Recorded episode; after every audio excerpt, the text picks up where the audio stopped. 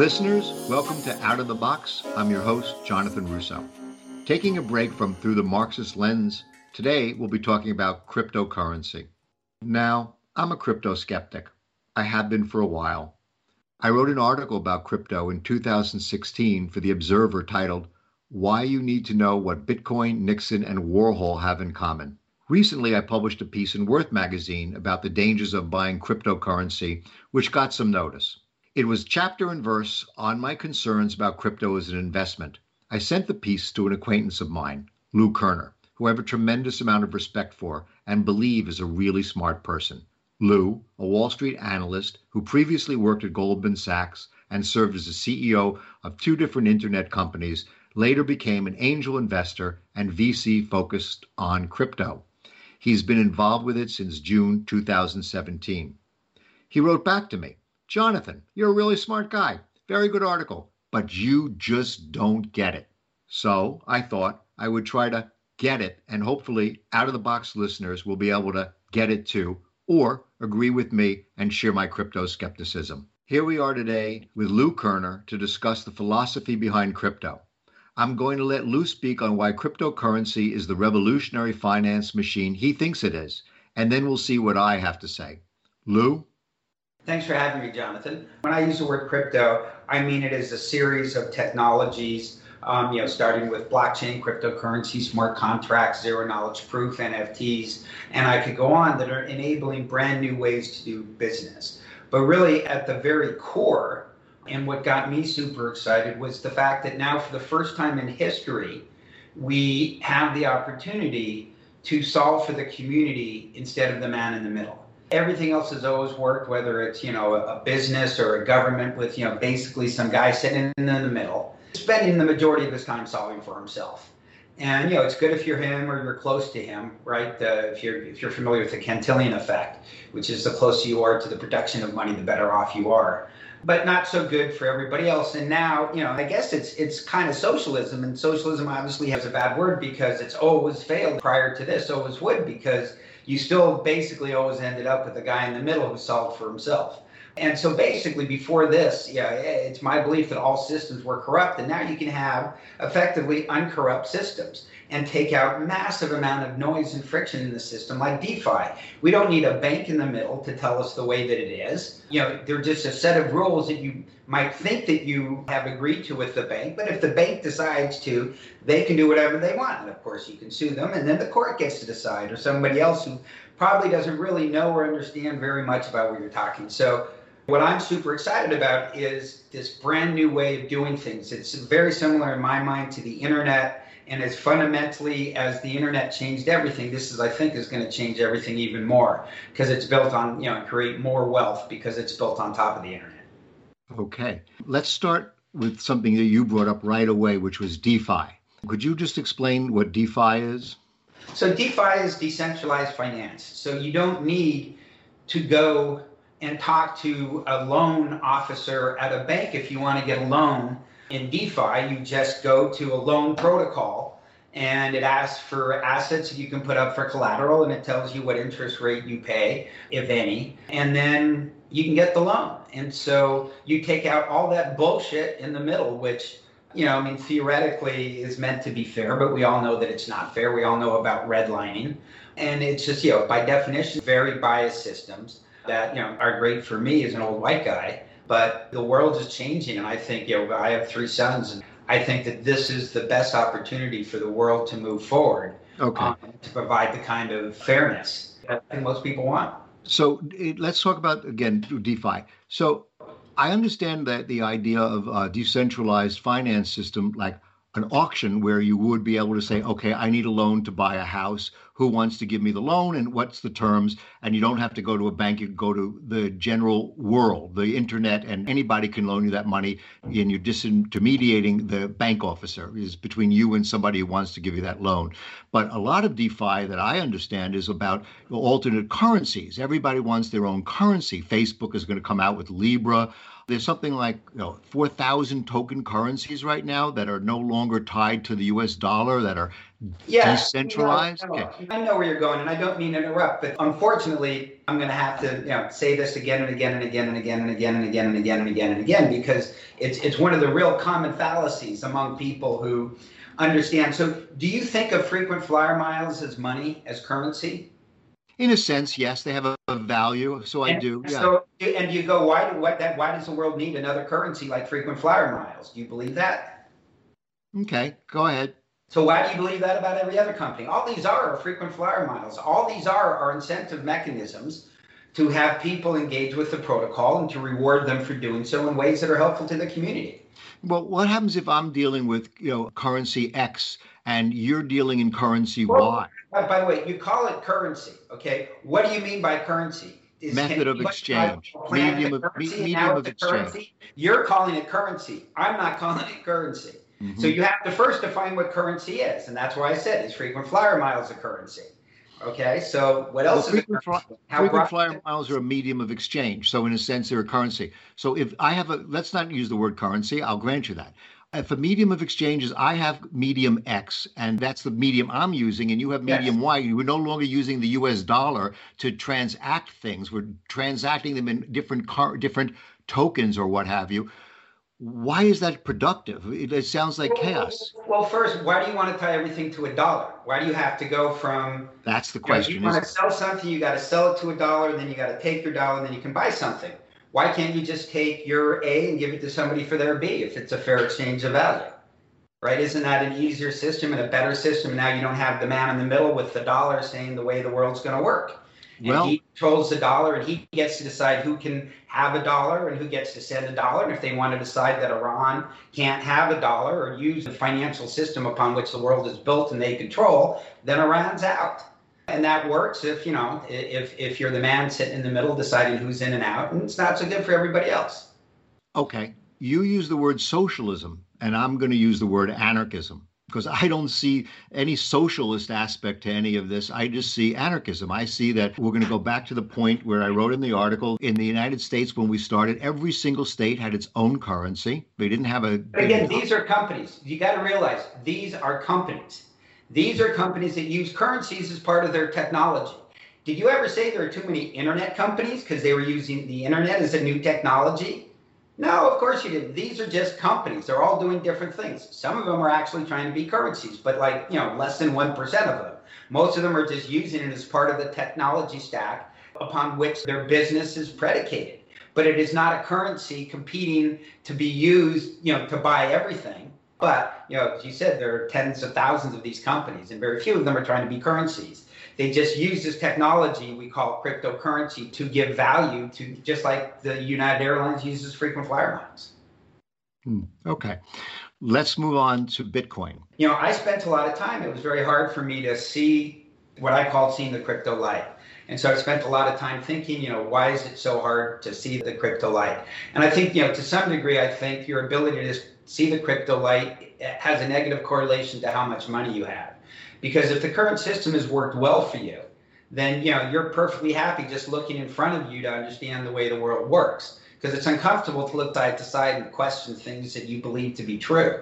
But you know, if it hasn't been so successful, your your your mind is more open to maybe alternatives that could work better for you. And I would just add, at four years of doing this is I no longer try and help people understand it because it's too complex for me to explain it in uh, two minutes or five minutes. What I try to do is help people appreciate that this is the future and this is happening like gravity. And if they spend the time to educate themselves, they can kind of get ahead of it but they don't need to. I mean, you you didn't have to. By the time the internet went mass market, you know, you didn't have to read a book about how it worked or the cell phone. And when this goes mass market, you're not going to need to read anything to understand it, right? I don't know how the internet works. I just use it and get massive value from it. Okay, got it. That's clear, and I understand that. There is an element of like a cult-like idea where you know there are people who get it and the people who don't get it, and it took a while to get it, and if you don't get it, you just don't get it. But we'll move on from that. Who is it in my mind that is very interested in crypto? You're quite right. It isn't necessarily people who have made a fortune or sitting on a fortune. It seems to me to be the ultimate means of speculation for people who want to get rich quick. when you buy something for $10,000 and you know 6 months later it's $50,000 or $30,000 and 3 weeks later it's $60,000 that's like wow you know if i buy this maybe it'll go higher i have a word for that you know what i call that what you're describing what's that capitalism Okay, meaning. I mean, is it something else? I mean, you know, again, you want to pass laws to tell people they can't buy what they oh, want. Oh no, not at all. I mean, it's spe- that, that, I, I, call it speculation. But, but, look, yes, and, and, by the way, that was true of everything before this. That's true of the stock market. That's true of lottery tickets, right? The government says, hey, go buy lottery tickets. Is that not the ultimate get rich quick scheme? So the government is saying, hey, don't do crypto. That's a get rich quick scheme, but go buy a lottery ticket. I mean, it's crazy, right? So, you know, the, the bottom line is this is a thing for me, being a little bit older, I got in in mid 2017, just you know, as the bubble was really starting to gain a lot of steam, and you know, it started to crash six months later. But because I thought it was the future, I didn't let the market tell me that this wasn't a thing. There's a great law called Amara's law that, that the impact of all great new technology is overestimated in the short run and underestimated in the long run. So, you know, you're, you're exactly right. A lot of people come here because it looks like easy money. And, you know, obviously in the long run, nothing is easy money. And then when the eventual, you know, bear market comes and, and you know, the, the, the market swings from bear to bubble and back to bear, that's what it does, you know, those people leave. And that's fine. You know, let them come for the money. That's, you know, people actually buying and holding it is very helpful. Not sure. so helpful when they leave, but you know, if you're providing them value, theoretically they should stick around. I describe it like a Cambrian explosion where you're getting all of these new life forms, tens of thousands, hundreds of thousands of new life forms, and and most will probably die out, but but the ones that survive, uh, many of them are going to be epic. Got it. Okay. Let's talk about my concern about Bitcoin being the getaway car, as I put it, for all sorts of illicit transactions. You know, recently we've seen this Colonial Pipeline uh, ransom shakedown. I think I read about an Irish hospital system was completely shut down and had to pay a huge ransom in Bitcoin. All sorts of operators are using malware, and the method of exchange for that, because it's not traceable by a central bank, is in fact Bitcoin do you not worry that like what China has just done and India did before China, do you not worry that the powers that be, and they are still powerful, are going to turn around and say, you know, we're not going to let people be, you know, shaken down. I mean, suppose New York City goes dark for three days because somebody hacked, you know, into Con Ed and demanded fifty billion dollars in Bitcoin. I mean, at some point, don't you think the government is going to say we're not doing any more Bitcoin? We're not going to allow any more Bitcoin transfers? So, tell me you're concerned about that. So, I, I, I, mean, I'm concerned about crime, and if you really cared about crime, you'd look into FinCEN and, and all the banks and Deutsche Bank and on and on and on, and every bank and Wells Fargo. They all do massive, massive money laundering all That's the true. time all the but time. They, but they get caught, but they can get caught fine. You're right. And thousands and thousands and thousands of times greater than what's being done with Bitcoin. That does not get caught. What percentage of it do you think gets caught? One percent, 0.1 percent, 0.00001 percent. A tiny. They don't do it because they get caught all the time. They do it because they never get caught. So this happens all the time. That's the problem. If you think crime is really a problem, you want to stop crime and all the horrible things that go on in the world with all these horrible people, start there. That's, That's where the money is getting moved around. Mm-hmm. Uh, how, how can you argue with that? That's all true. Um, but it is in the nature of uh, the uh, criminals, if you will, that be uh, with the with the power to cut out the new criminal gang. You know, I mean that that's what gangs do, right? Somebody encroaches on their turf and you know they take out their submachine guns and eliminate them. That's what Bugsy Moran did. So I am watching how people are in fact trying to okay but look you could have they did that with the internet when it first started right the government could have just as well as said you know what all of this illicit activity going on over the internet it's all a bunch of uh, sex and and porn and and drugs, and let's just shut down the internet, right? I mean, Jesus, right? And by the way, countries did for that reason. And that's exactly what the government is doing here. The government can try to stop it. The government will have some success in stopping it, but be very clear this is happening the same way that the internet happened. And what you're getting is regulatory arbitrage. You're getting people are leaving the United States and they're going elsewhere, largely in Asia, but also in Europe, where, where they're being welcomed with open arms and being helped, not looked at like criminals. Well, how much of Bitcoin is being held in mind in China? What's the what, what's the percentage of that that uh, is is in China? Uh, I think the, the, the latest statistics, uh, Q, which are that I've seen, are Q220, um, that show 61% of the hash rate is in China. Right. That's kind of what I thought was what, what I thought also. You know, China really is authoritarian. I mean, they don't tolerate anything that they don't want to have. So if China decides that they're going to outlaw Bitcoin and the medium of Bitcoin, how would that affect the whole crypto world if the world's you know most advanced new economy says we're not doing this. You got to do a digital yuan or digital renminbi so i mean it's my view that the chinese government is massively more functional than our government and that they appreciate what's going on and that they're playing a long game and they see bitcoin's place in the world and that they will act appropriately I think Bitcoin is an amazing tool for them to use to help drive a wedge into the you know the dollar being the, the reserve. Um, and then, by the way, maybe the RMB can also be a reserve. Um, so to me, uh, you know, the, the vast majority of Bitcoin held by Chinese are held offshore. You know, wealthy people have, you know, a tremendous amount of wealth offshore. And, you know, and what you're seeing is the Bitcoin now moving out of China, the Bitcoin that was there. And why the government is choosing to do that, I believe that you know the, the government really isn't choosing to do it with crypto. You know, the government, this is what the government there does. They just take control of stuff so that they yep. have control and they know what's going on. I don't think they're pinpointing crypto right. You know, you've been following what they've done with Alibaba and you know, they just want to take more control over things at the moment. They don't want it to get too out of control. But you know, I, I think that they are managing it. You know, I, I think you know, 100x better than the U.S. government is handling it, and they're fostering massive amount of innovation. They're supporting it with government dollars. And you can go to Shanghai, and it's got a very you know a vibrant crypto scene there with a lot of innovation going on.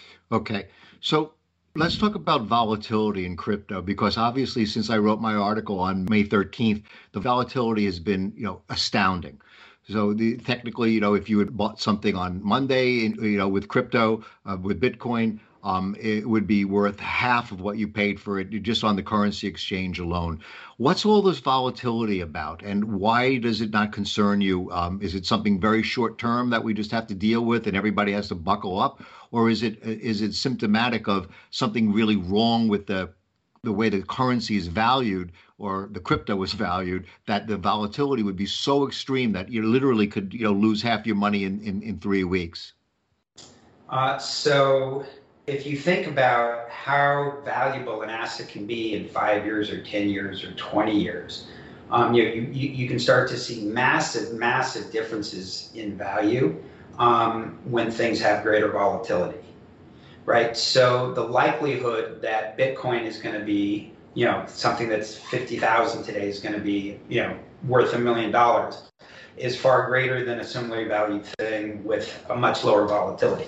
So, you know, I, I think what, what Bitcoin, to the degree you want to call it, suffers from, I, mean, volatility to me isn't a, is, isn't a negative. It just, it, it just, it, it's just a, a, a thing. Um, uh, you know, it's, it's just a number, and you could say a, a higher number is worse than a lower number. Um, but you know, a higher number, as long as you know it's a higher number, is totally fine, and there's absolutely nothing wrong with it you know, the, the, that's the whole thing about Bitcoin that, you know, again, that people don't understand. It has a unique set of properties that nothing like it has ever had before. I think that are going to allow it to be a lot more things even than it is today. Right now, you're thinking of it as a store of value, and a lot of people go, well, how can it be a store of value if it's so volatile? And that's a super fair question. And the fact is, actually, it's not a store of value today because it is so valuable. Today, it's just an investment that it is going to be a store of value, in my mind. And if I am right, that investment in this thing that's going to be a store of value is going to be phenomenal. It's a massive asymmetric bet. Right? Right. It could go from 50,000 to zero, so I could lose 50,000. But how many other things do you really think can go to a million from 50,000 uh, uh, in 10 years and have conviction about? You're saying something that I, I I wrote about, which I didn't think you would agree with. I think that Bitcoin is a collectible. And you're now saying in a sense that it is a collectible you know that it has a it's not a store of value it's not a currency you've said that and that's interesting because uh, i wasn't sure that you believe that but um, I, I do see Bitcoin as a potential collectible. They're, you know, like a rag doll or, or some ceramic piece that it has a limited number. You know, you're making 5,000 rag dolls and you're going to number them all. And at the end of the game, you know, everybody can decide what that rag doll is worth or any other collectible. Well, if, if you consider gold a collectible, then that's fine. I kind of do consider it a collectible, except that you can make mine more of it. And Bitcoin brilliantly, and I will certainly accede to that, brilliantly created the idea of a finite amount of collectible currency, whatever you want to call it. Unlike gold, which you know can mine more and people turn in their jewelry when the price goes up. So there's a supply and demand element that is unknown to gold, whereas Bitcoin eliminated the mystery, and that's that is special. I mean, I'll certainly agree with you that it's like a limited number of Picasso prints. You know, after we reach 2,000 of these prints, we're not making anymore, so everybody can decide what the 2,000 are worth. In that way, is Bitcoin a collectible, Lou? Yeah, again, exactly. Well, that's that's one of the properties. You know, and again, we're using words. This thing has never existed before right? So it's a whole brand new animal, and I'll bet you in 10 or 20 years we'll be using other words to describe it because we'll have a better sense of what it is. And in some ways, again, you know, it's going to be lots and lots of things, I think. Um, right. And so you can see it as a collectible, you can see it as a store of value, you can see it as an investment, you can see it as a currency. And if that's what you see, then that's what it is. Right? Okay. You don't need other people to agree that it's a currency as long as you can use it as a currency. right. Okay, that's really fair, but also brings up another concern of mine, which is since it's new and since it's revolutionary and since it doesn't have a physical presence in the sense that it's only uh, digitized on the internet and in servers, how come we're not going to have 25 more, you know, bitcoins, if you will? And the market is just going to be so confused and there won't be any real store of value because everybody will be making their own bitcoin. I mean, why will Bitcoin survive and be the only one? Look at MySpace, which I know you were aware of early on. I mean, that's gone. I mean, you know, it was replaced by Facebook and 20 other eh, eh, 20 yeah, other social look, media I, sites. I, I, think it's it's a relevant question. But first, I, I just want to make a point too that people don't really even understand how the U.S. dollar works, right? And how debt works. I mean, you know, so we, we say, well, people don't understand how Bitcoin works. How can you know people invest something? Well, people fundamentally do not understand money at a very, very, very fundamental level. They have no idea what's going totally on. Totally true. And so, you know, I, I think ultimately this isn't even really about people understanding, because ultimately, at some point, everybody, including me, with Bitcoin or the U.S. dollar, has to take a leap of faith yeah, and so at some point you go, wow, I'm so overwhelmed with all the positive things, I'll take a leap of faith with the stuff I don't understand. Um, right? But at least be aware of what you don't understand also with the US dollar, right? What are the things, you know, how much money is the US printing today, right? You don't know, but you know it's a lot. How, you know, so you know they're going to print ungodly amounts of money. You know who buys our debt, right? Yes. Yeah, yeah, we do with the money we print. Absolutely. I, I, Okay, that's Lou. If you want to talk about, you know, uh, the Ponzi scheme or the, the currency yes, and you exactly. know, uh, so so right. You want to, that's that's that's a granted. QE two, QE four, QE QE. Questions about that's total bullshit that's going on here, and you call this anarchy. It is the exact opposite of anarchy. That, in my view, is anarchy. This, you know exactly what it is. Is it? It's a set of code. You know exactly what it's going to be today, tomorrow, and that, and it is what it is. It's like gravity and gravity, would you call gravity anarchy? No, gravity is the exact opposite of anarchy. You know exactly what it is. It's everything else that's anarchy that you're buying into. That's fucking hard. Sorry, that's anarchy. wow, uh, that is as clear as a bell, and um, it's very hard to disagree with that. It's hard to disagree with your premise that the known quantity numbered and serial and not subject to uh, inflation or debasement uh, and that's with the appeal of it. I get that. I mean, I truly get that. Now I just worry again. That brings me back to wow. If this is that going to be that successful, you know, is the government or the world governments or the central banks going to uh, you know allow this competition in? And you're basically you've said they can't really stop it. You know, or it's going to be very hard for them to stop it, and that's really possible that's really that, that's really that's really conceivable that it'd be very hard for them to stop because it can continually move offshore or it can move into the dark web or other other places yeah. where people want well, to trade. Well, not even the dark web. Other countries, like you know, you know what FTX is. No. It's some company started by I think the kid was like 25 years old, you know, and he, he had to go to Hong Kong to start it, and and now, you know, he just bought the naming rights to Miami Stadium, the, where the Heat play. Okay. No, right? I understand that they're brilliant successes. I mean, uh, believe me. I don't know, but but these people are leaving the United States because right. they can't do it here. So uh-huh. again, we're not we're not stopping it from happening. We're just stopping it from happening here, and that's right. a travesty. Okay, so let's kind of think about wrapping up. But is there anything else that you want to make the point of that I haven't like prodded you to to make the point of? Yeah, I'll repeat myself, but yeah, this is the thing. Take the time to, to understand it. I say the best way to do that. I put out a weekly newsletter, and yep. the last thing in every newsletter is a link to the top 50 crypto bloggers on Medium. And they change all the time. And if you follow all 50, if you click to that page and follow all 50, every day you'll get an email with all kinds of different crypto related you know stories that have been written and start reading the ones that appeal to you and you know start then you know digging in the stuff that you don't understand and little by little, day by day, you'll learn, and it might take you a week, a month, two months, but you'll see the crypto light. It's you know, it's it's getting it's getting brighter every day. It's I, I joked that the best ROI of my lifetime, the three highest ROIs. The first is uh, putting on a motorcycle helmet. The second is flossing my teeth, and the third is uh, learning about crypto.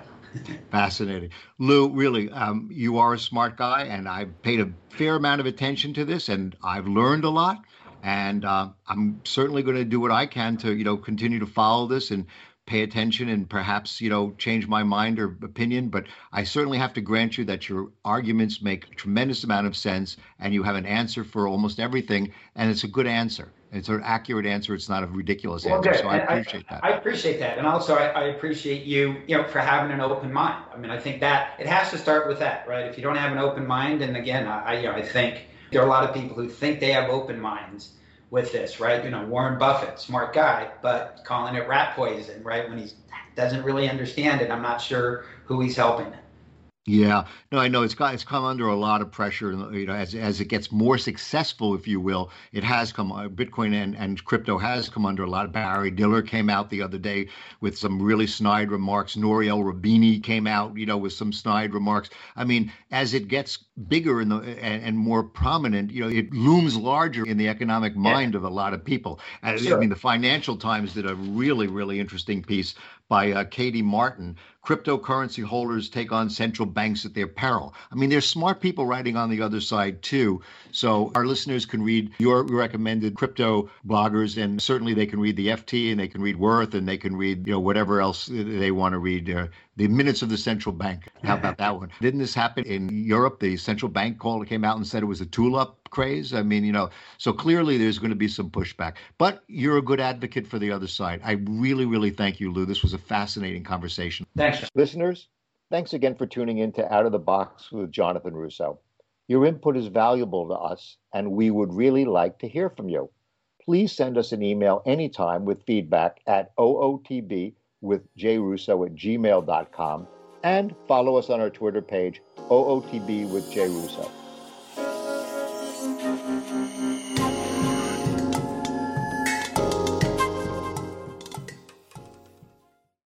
This has been a copyrighted production of Grapevine Incorporated, all rights reserved.